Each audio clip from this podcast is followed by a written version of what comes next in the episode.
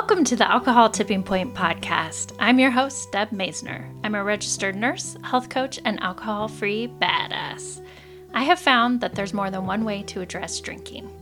If you've ever asked yourself if drinking is taking more than it's giving, or if you've found that you're drinking more than usual, you may have reached your own alcohol tipping point. The Alcohol Tipping Point is a podcast for you to find tips, tools, and thoughts to change your drinking. Whether you're ready to quit forever or a week, this is the place for you. You are not stuck and you can change. Let's get started. Thank you for listening to another episode of the Alcohol Tipping Point podcast. I'm excited to have on the show today Rebecca Bex Weller. She is a former party girl turned health and life coach, author, and speaker. She is also the author of the best selling sobriety memoir, A Happier Hour, as well as the books Up All Day, Chameleon, Confessions of a Former People Pleaser, and RSVP Sober, your guided journal for socializing alcohol free. Bex has also been an alcohol free badass since 2014, and I'm excited to have her on the show today because she is one of the original people who really started the sober curious movement and just made it cool to be sober. She has been known for her program Sexy Sobriety, which is no longer available, but I know that it was popular for a lot of people. And I am just looking forward to hearing about more tips from her about how to socialize confidently when you are sober because I know it can produce a lot of anxiety for people and it also can be the trigger that gets you drinking again. So, thank you for listening to this episode. Well, Bex, I'm so glad you're here. I feel like I know a lot about you, but maybe our listeners don't. So, I would love for you to just skip an intro and share how you've been on this journey. You know, I know you've been alcohol free since 2014 and here we are 2014 when this airs not 24 2024 that's going to be hard to get used to saying so you're going to be approaching 10 years yeah. of sobriety right mm-hmm. that's awesome congratulations thank you so much devin thank you for having me yeah and you know my my journey with alcohol it really began like i think so many of your listeners can probably relate to in that I started when I was a teenager. I was a very shy and introverted soul. And I, I liked that alcohol made me more talkative, more outgoing. And it was because of that that I really fell in love with it. It was really that social lubricant from the very beginning. And throughout the years, like I really started to drink a lot whenever I was socializing. And I could not imagine ever going to any social event without alcohol. like, well, you know, we'll talk so much more about that today, I'm sure. But like, it, I would drink before I would go to an event, and then I would drink myself silly when I was there. And quite often, especially as the years progressed, I would have blackouts and I wouldn't remember what had happened at at social events. And this was a real problem because when I was out with colleagues, like I was mortified walking into the office again on Monday, not knowing what I'd done or what I'd said on Friday night. And when I was out with just like groups of friends, I would be so embarrassed the next day that I would avoid them and not want to see them again. So I found myself really moving from group of friends to group of friends and trying to keep it on the down low, thinking that I was so clever that I was being stealth about the fact that I was drinking too much and that no one would notice if I just dropped out of the social scene for a little while and hung out with these different friends instead. Like, really, when I think back to it, it was flippant exhausting. and I, eh, you know, kept drinking throughout the throughout the years and I found myself in careers and with companies who had a lot of budget for socializing where there was a lot of drinking involved as well. And so my binge drinking really became worse.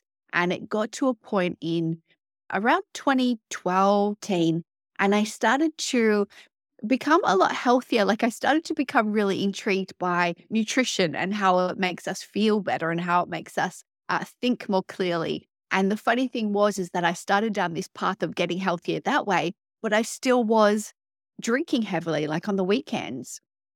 And eventually I decided that I was going to, just on a whim and a prayer, leave the corporate world and embark on a new career as a health coach. You know, the the irony that I still was binge drinking didn't really occur to me. Back then, it was kind of a normal thing. You would see a lot of, I mean, even now you see a lot of like yoga and wine classes, things like that. And so it was this mixed up sort of paradigm. And when I actually launched into this um, health coaching world, I remember I had a beautiful session with one of my coaching clients, and we were sitting in a Skype session and we were looking into each other's eyes. And she said, You know, sometimes when I when I feel lonely, I drink more. And I said, Well, that's okay. Because of course, to me, like I wanted to convince myself that it was okay. But the minute the words left my lips, I knew that it wasn't. I knew that it was not okay to mask our emotions with alcohol or any other addictive um, pattern or substance. And it was from there that I started to embark on this journey of sobriety. Like I started reading blogs about these women. And back then, these were all anonymous because it was very difficult to find anyone talking publicly with their name and face attached about, about sobriety. And so I read these blogs, and these blogs really inspired me. Like these women were saying that their lives were better without alcohol. It was so difficult to believe. Like it was so so out of the norm. I didn't know anyone who didn't drink and was happy about it. and it just sparked that seed of inspiration where I was like, okay, what if I just try like a three month experiment and see if my life is better? And so I embarked on that, and lo and behold, my life got better. and I got to that three month mark, and I thought, well, if if my life is better now, what if it would be better in six months? Like, could it be even better? And so I moved that goalpost, and what do you know? It got even better. And this path led me to want to share all of everything that I'd learned. Like when I got to seven months sober, I was so excited about how different my, my life was and how everything I'd ever feared was actually not relevant. Like I was so afraid of sobriety. And yet in sobriety, I gained everything I'd ever wanted. And in wanting to share this, like I, I decided I'd create this sobriety program. And so my business partner and my husband and I put together this sobriety program called Sexy Sobriety. And that program, like it really started with this little seed of inspiration and it took on a life of its own. And from there, I wrote my first book, A Happier Hour, and three more books after that, all on the topic of sobriety. And that brings us really to today. Like I've been doing that work for those nine years now and coming up to 10 years in March of 2024. Wow, that's wonderful. I mean, I just want to thank you because, like, you and I, you know, there's been a, a handful of women have really led the way for this, like, sober curious movement. I just kind of think of you as one of the originals. oh, really, you know, like you helped re energize sobriety, like sexy sobriety. Like the name says it all. Like you just made it so appealing and so wonderful. And that has helped like take a lot of the shame and stigma out of mm. just giving up drinking, which a lot of people, you know, maybe don't have a traditional problem or identify as an alcoholic or whatnot. And I don't even use that terminology, but I think you just made it cool to be sober and sexy and all of that good stuff. So thank you so much oh, for your work. Thank you so much. It means the world. And, you know, my husband actually came up with that uh, name, Sexy Sobriety. I was like, oh, really? And he's like, come on. Like, up until now, sobriety has seemed so somber and depressing and, you know, boring. And it really needs a makeover to say, like, it's a hell of a lot sexier to be sober than it is to be, you know, drunk and falling off the couch at a party type thing, which is where I was at the time. And so you know, thank you for recognizing that because that was one of our biggest purposes was to try to give it a bit of a revamp. yeah, absolutely. You sure did.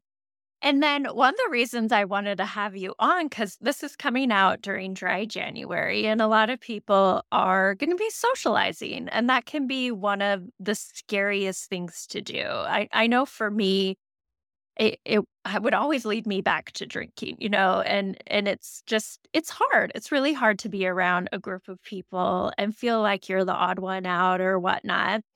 And I had was sharing before we started recording that you were on the sober holiday summit and you were talking about socializing sober and my friend texted me and she was like i'm listening to bex weller this is so good and then later she sent me her screenshot of her notes and she had taken like a whole whiteboard of notes about all your tips and they were so so good so then I saw that you had written the book RSVP Sober, your guided journal for socializing alcohol free. So, who better to have on the show to talk about how do we do this, right? So, so yes. I it's like where to even begin? Like I guess where do you think we should start? This is the big topic.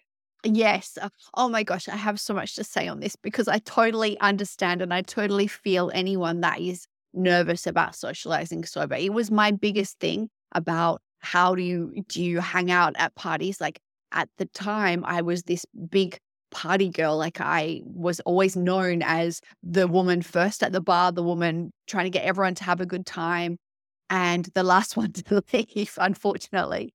And to change that identity was so scary and so tricky. And, you know, I think that one of the scariest moments, moments of socializing alcohol free can be that first time or that first moment of walking into a party or a gathering. And, you know, once upon a time, I believed that alcohol equaled confidence. Like that was why I was first in line at the bar every single time. I believe that alcohol equaled being feeling carefree and being able to talk to people. But if there's one thing that comes up time and time again in my work helping women to live alcohol free, it's that true confidence really comes from within. And that the longer that we go without drinking, the more confident we feel in every situation.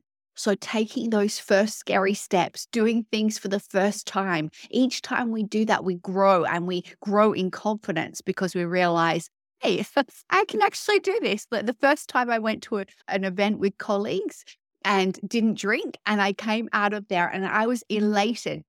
I was so proud of myself. I was like, oh my God, I can go out and have and have a good time and not drink. And that only comes through practice.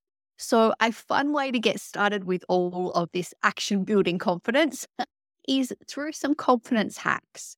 And two of my favorites, like these are little tricks, little secret things that you can do to help you. The first one is to wear a lucky charm. So in early sobriety, I had a bracelet and on the inside of that bracelet were was inscribed the words stay here.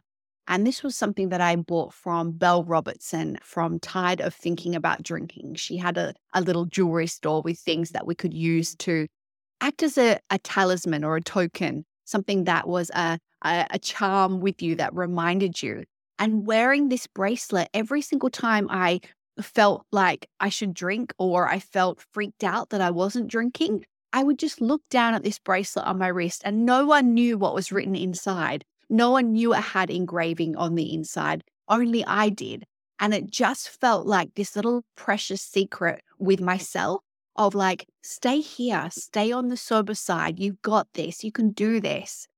Because, I mean, let's face it, sobriety is not for the faint of heart, right?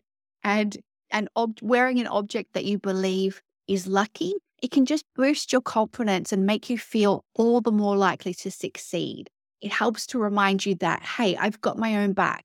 I'm, I'm here. I'm I'm present. I've got my I've got this. The other one that I really love to use is aromatic anchoring. So, emotion, emotional essential oils, they can really support emotional balance. They can bring a sense of calm and feelings of well being. And so, what I used to do with this aromatic anchoring was sit before I would go to a social event, put some essential oils on me or put it in a diffuser around me, breathe in deeply, and imagine how I wanted to be at these social events. Imagine myself walking through them, feeling completely confident, smiling, laughing, feeling relaxed and happy, not drinking. And then I would take that essential oil with me into a party. Sometimes I'd wear it as perfume. And then whenever I felt freaked out, I would just raise my wrist and just smell that essential oil. And it would remind me of that meditation I'd done earlier. It would remind me of that visualization of who I wanted to be. It's just a way to use your senses to bring you back to the present moment so that you don't get freaked out with thoughts of what's happened in the past or fears of what might happen in the future. You visualize yourself socializing like a sober rock star, and it tends to come true. I also would take a small bottle of it in my handbag so that if it all got too much at an event and I just needed a timeout, I could go out into the garden or I could go into the bathroom and I could take out my little essential oil and take a deep breath and smell it. And again, just return to that that vision, that intention of who I wanted to be. I love those. I I I think that's so strong that association with different smells and whatnot. I know that sometimes there's like this laundry detergent or something that the hospitals use, and I will smell that and I will think of when I had my babies and they gave them these little hats. But I mean, it's just like it, it's the power of using your senses and then tying it into visualization and then the whole confidence building, the lucky talisman, the little charm. Uh, those are really cool. so, what do you think? What, what are some ways that we go about getting this idea wrong? This idea of socializing sober? Like, what are we doing that's wrong? I think the number one thing is that we believe it will be miserable. And gosh, did I think this? Gosh, I thought that it was going to be the worst time ever, that I would just be miserable for the rest of my life. I thought no one would invite me anywhere. I'd never have fun again and I'd never be fun again. Like I really could saw my life in just gray for the rest of my life. And it's funny because it's not that way at all. In actual fact, like the highs become higher and the the colors become brighter like it, it really can be so much better than you believe but it will change and that can be terrifying at first but it actually is a beautiful thing to look forward to. So you know one thing i i always like to say is like what if it's better than you ever imagined on day 30 of my sobriety, I celebrated my mm-hmm. 39th birthday. so it was the last birthday of my 30s. I was exactly 30 days sober. And I, for the first time in as long as I could remember, for the first time since I'd been a teenager, I celebrated my birthday sober. So not out with dozens of friends dancing on tables and getting carried away, but like actually just a sober birthday that just felt really chilled. And it was just so mm. nice. Like my my love and I, I said to, he said, "What do you want to do? Like, how would you like to celebrate it as something different?" And I thought it over, and I said, "You know, on the day, I just want to have." Like watch a, an 80s movie, have my favorite food, have a sparkling wine in a in a fancy goblet, have some fancy chocolates, and just chill out. And later, I had a, a, a party with friends that was just a like a uh, a morning tea type thing. Like a, they all came over, we sat on the rooftop, and it was just chilled. It wasn't the like crazy nights of the past. And I thought I would miss that. But in actual fact, it felt so nice just to be relaxed, just for it to be so calm and peaceful and just quiet, like happy fun. And this wasn't a once off, like this belief that you would be miserable I thought that it would be all the way through. So, as I made my way through a year of sober firsts, through my first sober trip, my first sober summer, Christmas, New Year's, it blew my mind that I preferred it more. Like, I, I couldn't have even fathomed that this could be the case. And, you know, I always think that if someone had asked me why I was so afraid to go to events sober, I would have said, because it'll be boring if I don't drink. I never stopped to consider why was I going to all these events that were so boring I had to drink to get through them. Like, why am I going to these events that are boring without alcohol? Like, what if I did events that were fun without alcohol? How about that? and so I think like approaching it from a different direction. And you know, now I I have so much fun with friends. Like we go and we do other things like uh, besides, you know, not the old drinking in pubs and things, but we go and uh, we do hula hoop lessons in the park. And gosh, we just laugh our asses off. we go and do like we go to funny movies, we go to, you know, art exhibitions, we go to a ton of different things that are fun and interesting without drinking. And so I think like approaching it with a mindset of like, what could it be like? If I was just open to it how could this be? Like what what if it's like a whole new chapter where i learn something new? Because if you think about it we have a ton of experience of drinking of doing the same old things going to the same old places the same old parties with the same old people and having the same results and so what could it look like if it was something new and different and and something that expands our world i think so often when we've been drinking for a long time we believe it's expanding our world, but in actual fact, it's making it smaller. I know when I was drinking too much and then blacking out and avoiding people, it was making my life smaller. You know, it was I was I was shrinking. I was I was avoiding people, I was avoiding situations.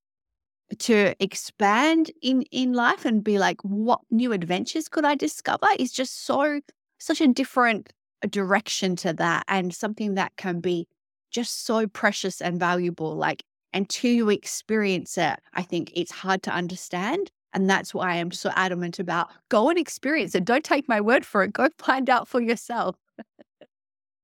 I think that's such a good reminder too, like figuring out what you actually like to do and what are you just tolerating and and realizing like maybe I'm just tolerating this with drinking and I don't really like this or eh, yeah, and you're right. Just like going to a bar and sitting there can get kind of old. I I remember I had somebody on the show and he was saying how he and his wife would travel to different cities, but they would just go to bars in different cities and they'd never explore the city. And and now that he was alcohol free, he's like, we are gonna go back to these different cities and like actually explore because your world had gotten so small and revolved around drinking. And yeah, I totally get it.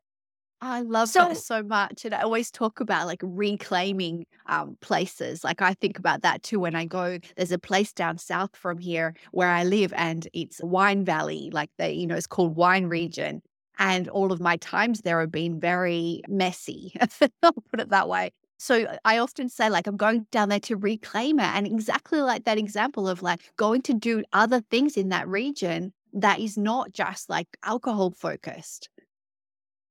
Yeah, I love that idea of reclaiming too. Mm. Yeah, so fun.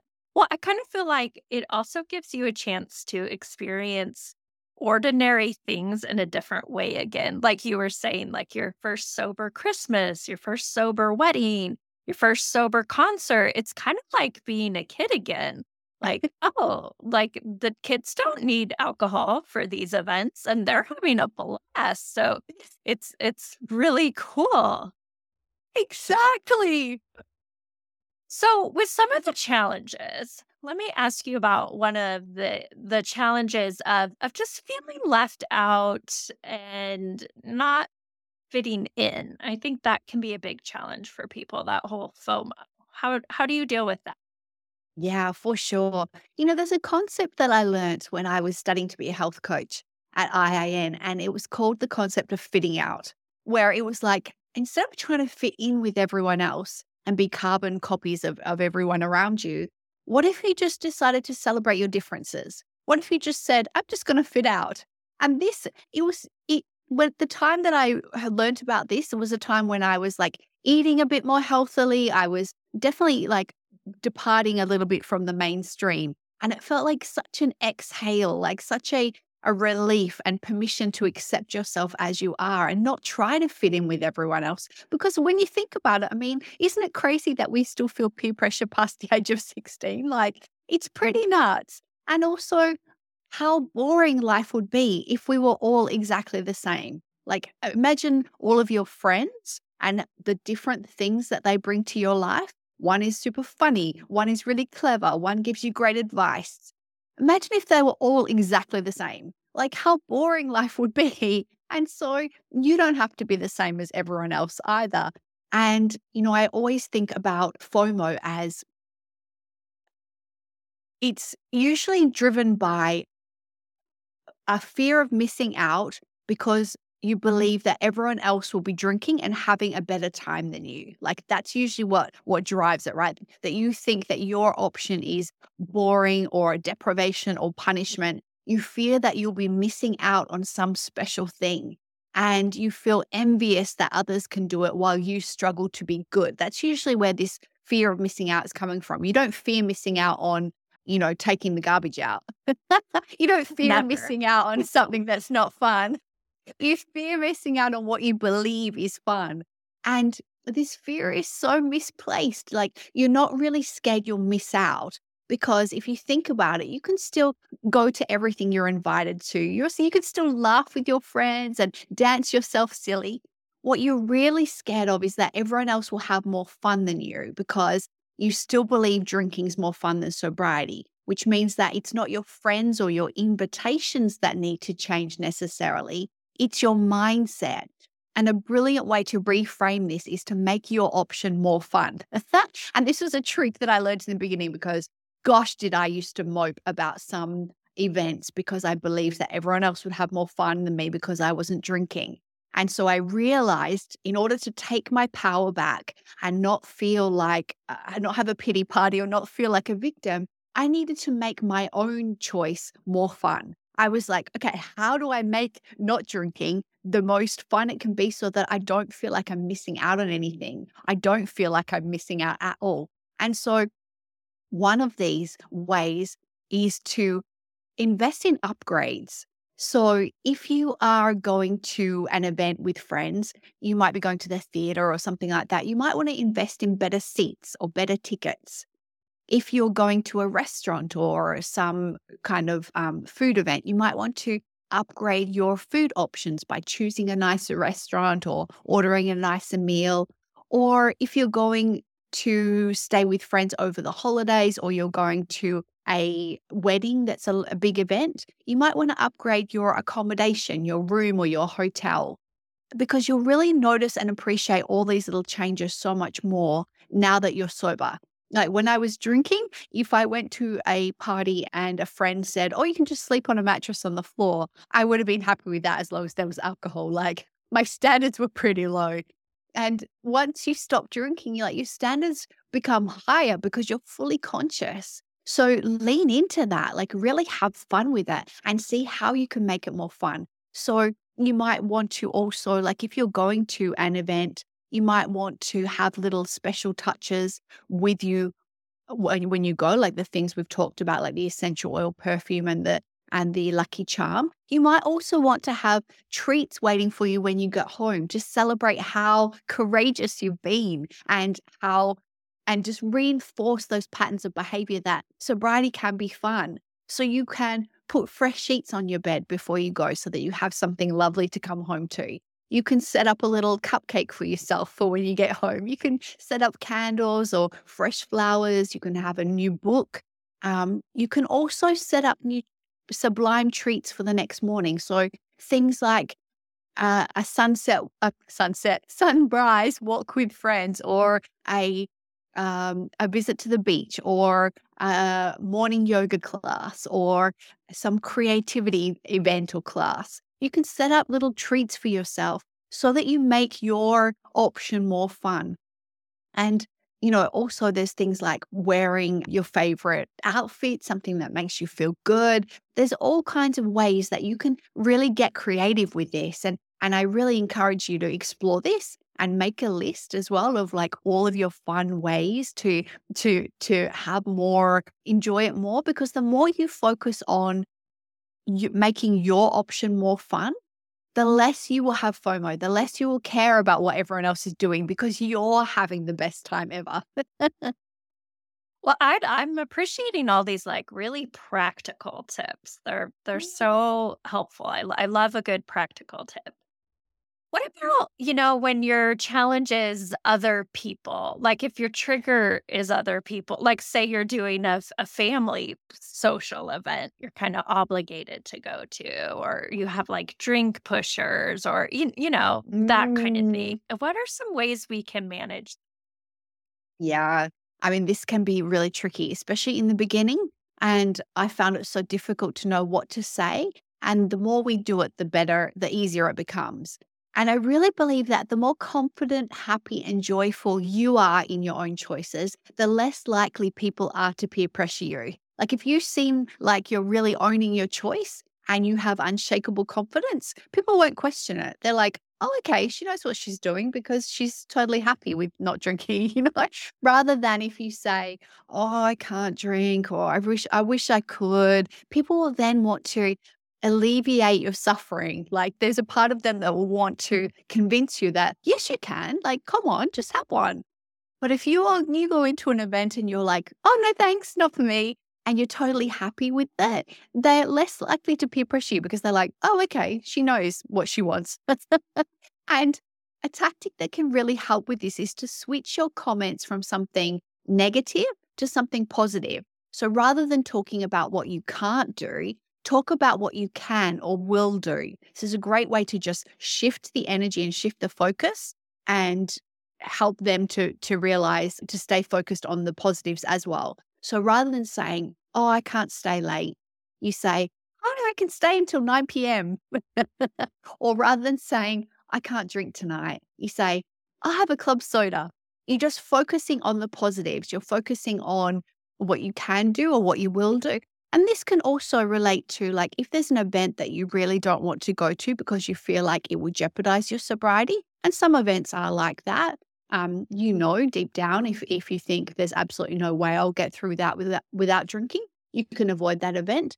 So then if people ask you, "Oh, are you going to this event?" you can say, "Oh, I'm not. I can't make that one, but I can make this one." And you shift the focus to, like, do you want to come to this one? This one's going to be really great. And it just helps to like move the conversation on, focus on the positive, help everyone to think that you know what you want, you know that, and you're happy and confident in your choice. You don't need saving.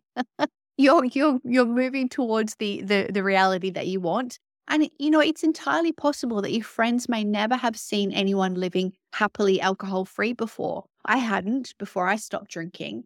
So show them how fun sobriety can be. like think of yourself as a game changer or a rebel or a trailblazer. One other mindset trick that I always love to employ is this will either be fun or funny. And I use this especially at family events because they can be the most tricky. and I go into them and I think, you know what, this this event will either be fun or funny. I made up my mind, and that's how it will be. There'll be no tears today.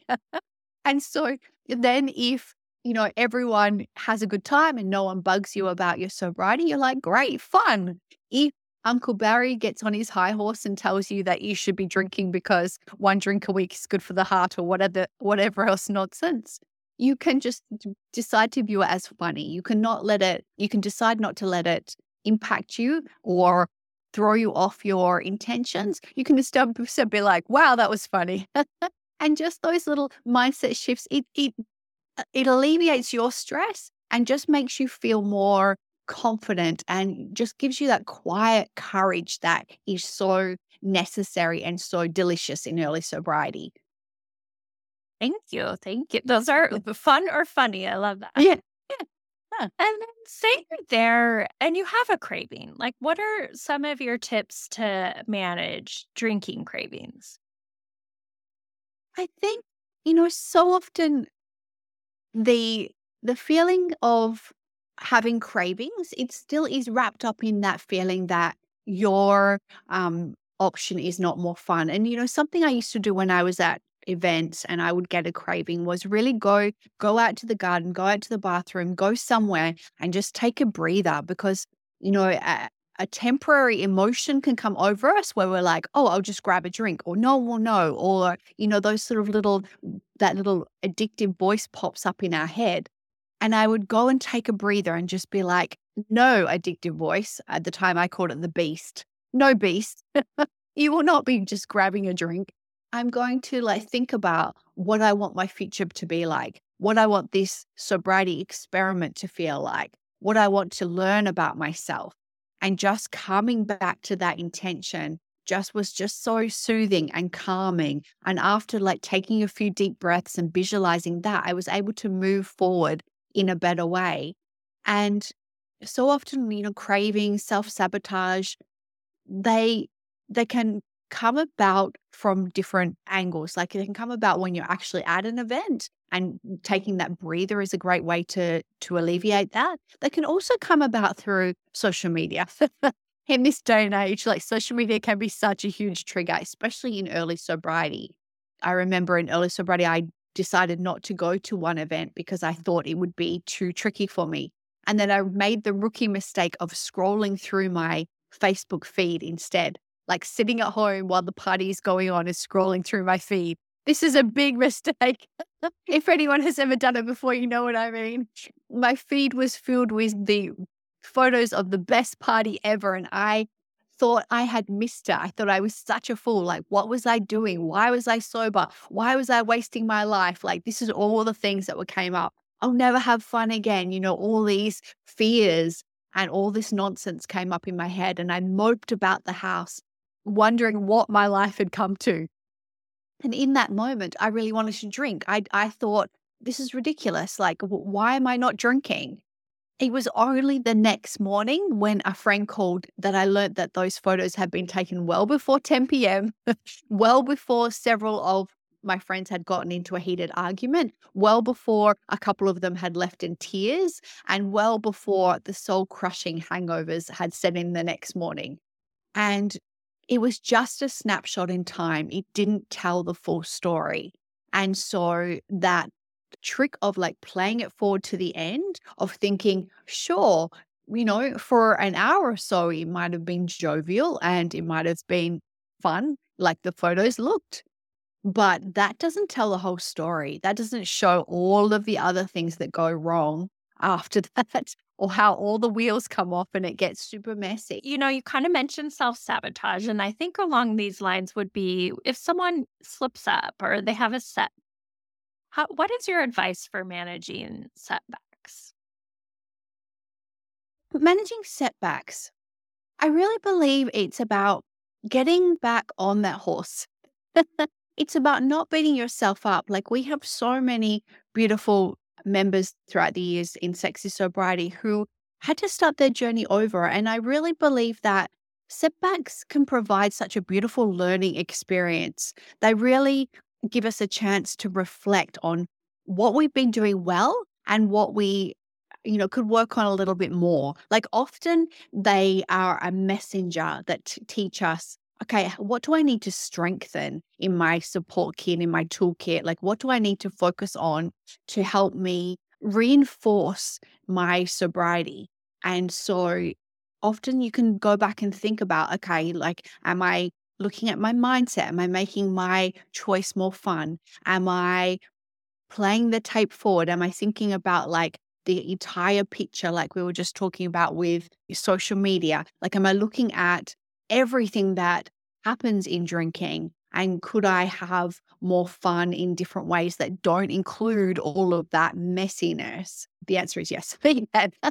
but yes, you know, really looking at what this slip or what this setback can teach us and use that to move forward. I really believe setbacks, they really strengthen everything that we've learned so far. They are a deep and beautiful lesson that can help us going forward. And while I, my personal story is I, I didn't relapse, I know that's extremely rare. And, you know, I think so much of that came down to also having an incredible uh, husband that reflects back to me all the bad things about drinking. and so that really helped. But, you know, like using all of your tools, like really leaning on books, podcasts, online programs, talking to others, doing more things in your sobriety, those things will really help you to to learn more about what your triggers are, where they lay, and how you can sidestep them in the future, like what you'll do. And writing down an action plan can always be really good for this. Writing down, okay, you know, when I see this person, I tend to end up drinking. Okay, so what could you do differently there? Could you not see that person for a few months until you're stronger in your sobriety? Could you only see that person at for breakfast meetings? only see them in the mornings? Could you, you know, go to different things? And this may take practice. You know, when I, I remember in early sobriety, I thought, okay, I'll invite two of my favorite drinking friends out to see a movie. Let's go to the mm. cinema, right? It's this nice, safe thing. What I didn't realize is that I had chosen a cinema that served alcohol. So they ordered a glass of wine each and then sat in the cinema either side of me drinking this wine that I could smell. And it was just like so weird because uh, by that point, the smell of alcohol was a bit gross to me, but it just, it takes practice and don't let these little setbacks throw you off your intentions. Like, okay, that didn't work out. But the next time I organized something, I was sure to choose a cinema that didn't serve alcohol. you get a little bit wiser with each setback. Thank you. Thank you for going through all that. So this this makes me think of when, you know, a lot of those times you're choosing your friends you're hanging out with or not going to certain events, but for a lot of people, their best drinking buddy is their partner. And so mm-hmm. what what can someone do if their partner is still drinking and they, you know, they're changing their own drinking, but their partner is still drinking? That's a tough yeah. one. I know. It's extremely tough. And I think so much of this can come down to communication, like really communicating, because many of the women that I've helped, they weren't really open with their husband or partner about their intentions. So, really sitting down with them and communicating and telling them, you know, this is what I want to do. This is why I want to be on this path. And all I need from you is your love and support. Like that's all I, I can ask and that's all I want. And even if I don't necessarily know what that looks like right now, that's what I need from you. And I think the more that you open up those lines of communication, the more empathy the other person has, the more understanding they have. They feel like they're in your inner circle, which, you know, your partner should be, and they feel like they are on your side as well. And you then know that you have been honest and clear. And even if you don't know what to say, even if your voice shakes, you know, just tell them how you've been feeling and how you, how alcohol has been affecting you. Because quite often, no one understands it as well as we understand how it's been impacting us uh, people told me all the time, Oh, you don't need to stop drinking. What are you talking about? Like, you're fine. The rest of us drink more than you, which wasn't really true. But um, I knew how it was impacting me. I knew what it felt like deep down and that I didn't want to keep feeling that way. So, explaining that. And then also, so many of my beautiful clients who've had husbands where their main thing to do on date nights was to go out and have dinner with drinks or go out, you know, drinking together, started to shift their relationship to doing other things together. One couple did um, uh, acrobatic classes, like doing mm. acrobatic lessons, which I thought was so fun and creative. Another couple did uh, going for canoeing, like canoeing first thing in the morning. So it could be something new, like riding your bicycles around the river. It could be you know, going to do some art class together. It could be, you know, just really thinking outside the box. And it can lead to a beautiful new chapter in your relationship where you're doing something new, you're really freshening it up and trying something new. And when you think about it, like deep down, your partner wants what's best for you. They love you. They want to care and support support you. And if they don't, that's another story. that's another conversation. But if if your relationship is good, then they want that for you. And so finding a way where you can respect each other and you know by setting you can also set some boundaries and say listen I, you know if you want to drink that's your choice but please don't bring the alcohol into the home or please don't open them in front of me or please don't leave the bottles here or you know just really being forthcoming on on what you need what would make it easier for you and then understanding that they're on their own journey. They may take a little bit longer, but you again can be that trailblazer. You can be the one being the shining example, showing them that it can be fun on the sober side. Thank you. Yeah, I know I know that's a tough one for a lot of people and um I appreciate just your sharing about that and your tips and what. I I would say that a lot of people that are listening to this podcast and maybe they're doing dry January, they're not really sure what they want their relationship with alcohol to look like if they're done, you know, if they're just taking a break or they're done I know you had at one point talked a lot about moderation versus sobriety. Do you have any thoughts to Mhm. share about that? Yeah, for me, you know, I went round and around and around with moderation, as so many of us have. I made rules around my drinking. If I only drink four nights a week, if I only drink two drinks at a time, if I only do this, if I only do that, what I didn't realize is that it wasn't the third drink that was the problem. It wasn't the third night that was the problem. It was that first drink. That first drink led to everything else. And by staying in moderation, we really keep ourselves like stuck in this same old pattern, this same old like setting rules, breaking them, hating ourselves for it, losing confidence in ourselves, losing self trust.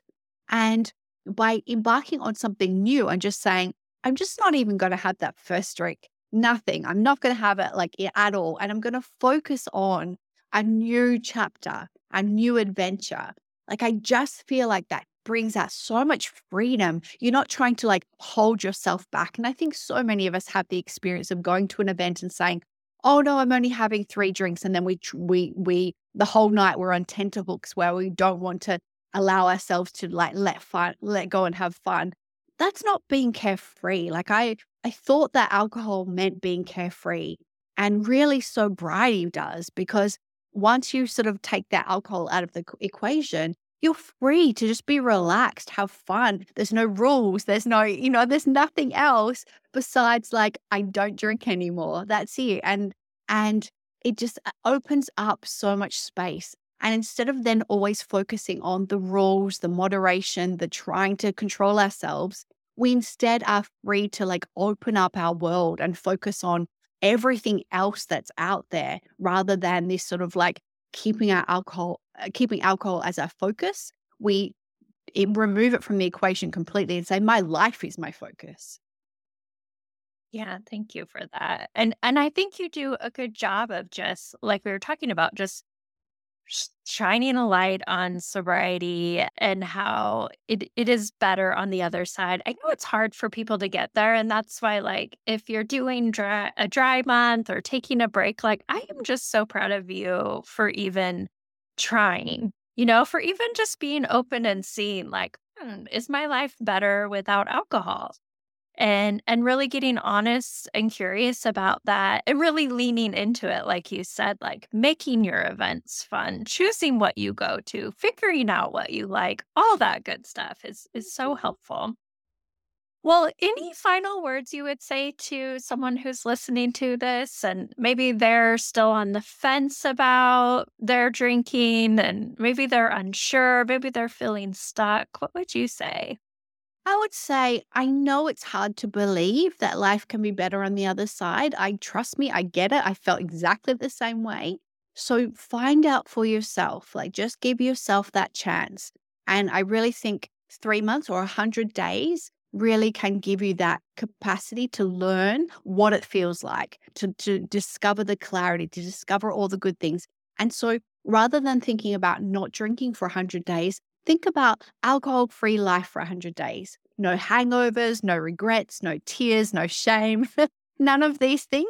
Just like what could you do in 100 days? Like, you know, imagine that that a doctor said you cannot drink for 100 days. Okay, what are you going to do with yourself? Like, how what are you going to explore? What are you going to learn about yourself? What are you your new hobbies and interests? So much time opens up for us when we're not drinking, you know, like a a a seven hour event went by in a flash when we were drinking. When we're sober, it goes so much more slowly. And you also have so much more time with no hangovers. So, what could you get up to? Like, what adventures could you get up to? Really focus on that because that helps so much to not grieve or like look backwards or to think about alcohol and the drinking days, to really focus on the future because, you know, that's where the, the magic lives. Thank you. Well said. well, I I want to thank you again for coming on and sharing your wisdom. I feel like I was just picking your brain. I I really appreciate you. How can people find you? You can come and find me at bexweller.com and you'll find there uh, my books. And my most recent one is called RSVP Sober, which is a journal that helps you socialize sober. And gosh, I had so much fun making this one. You can write in it, you can make your lists, you can use your write your action plans, and I really help it. Hope it helps you to kick butt at your next social event. I love it. I love it so much. Well, thank you so much. Thank you so much for having me, Deb. It's been such a pleasure. Thank you so much for listening to this episode of the Alcohol Tipping Point podcast. Please share and review the show so you can help other people too. I want you to know I'm always here for you, so please reach out and talk to me on Instagram at Alcohol Tipping Point and check out my website, alcoholtippingpoint.com, for free resources and help. No matter where you are on your drinking journey, I want to encourage you to just keep practicing, keep going. I promise you are not alone and you are worth it. Every day you practice not drinking is a day you can learn from. I hope you can use these tips we talked about for the rest of your week, and until then, talk to you next time.